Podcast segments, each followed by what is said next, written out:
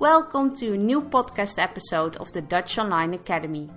If you're looking for transcripts, or if you would like to answer questions about this episode, then take a look at our website, thedutchonlineacademy.com. There you will also find information about grammar and group lessons. De deltawerken. Nederland heeft een bijzondere band met het water. Het land ligt namelijk voor een groot gedeelte onder de zeespiegel. Wist je dat 26% van Nederland onder zeeniveau ligt? Het land ligt dus lager dan de zee. Het is dus ook niet vreemd dat zo'n 60% van het Nederlandse landoppervlak gevoelig is voor overstromingen. Je zult je misschien afvragen hoe het kan dat een land lager ligt dan het zeeniveau. Dit wordt mogelijk gemaakt door een combinatie van dijken en waterwerken. Die beschermen Nederland tegen het water. Zonder de dijken en waterwerken zou bijna heel Zuidwest-Nederland onder water staan. Meerdere gigantische sluizen, dammen en stormvloedkeringen beschermen Nederland tegen het water uit de Noordzee. We noemen deze bijzondere en belangrijke bouwwerken ook wel de deltawerken.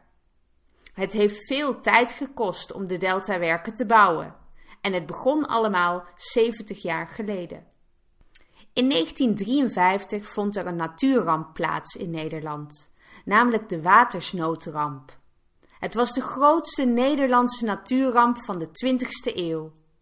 Een zware storm in combinatie met springtij zorgde ervoor dat grote delen van het land overstroomden.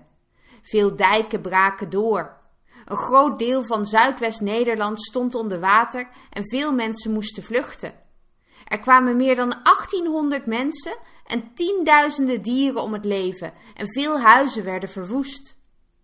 Het was duidelijk dat het land beter beschermd moest worden tegen het water. Daarom werd er drie weken na de ramp een Delta-commissie opgericht. Er moest een plan komen om overstromingen in de toekomst te voorkomen. Dit plan hoefde eigenlijk niet meer te worden bedacht. Het was al bedacht door Johan van Veen. Hij was een ingenieur die al voor de oorlog en ook na de oorlog waarschuwde voor de gevaren van het water.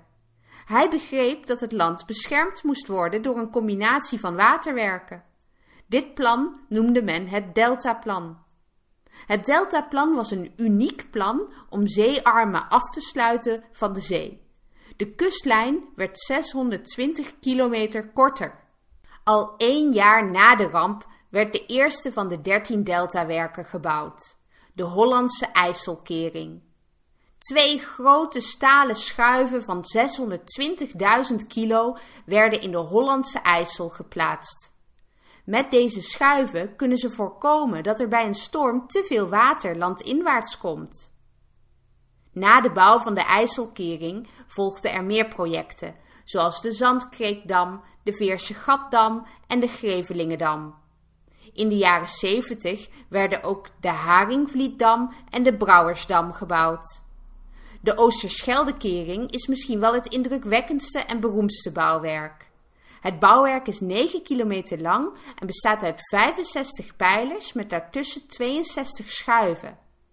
De Oosterscheldekering ligt in de provincie Zeeland en verbindt het eiland Schouwen-Duiveland met Noord-Beveland. Je kunt er overheen rijden of fietsen. De deltawerken zorgen dus ook voor een betere bereikbaarheid van Zeeland en nieuwe stukken natuur. In 1997 werd de uitvoer van het Deltaplan afgerond. Maar de Nederlandse waterwerken zullen nooit echt af zijn. Ook nu wordt er namelijk nog hard gewerkt aan de bescherming tegen het water.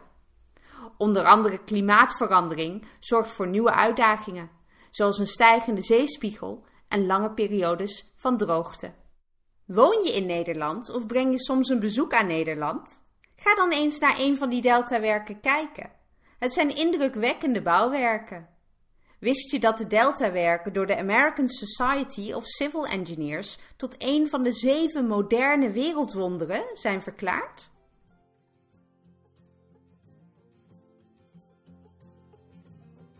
Thank you for listening to the Dutch Online Academy.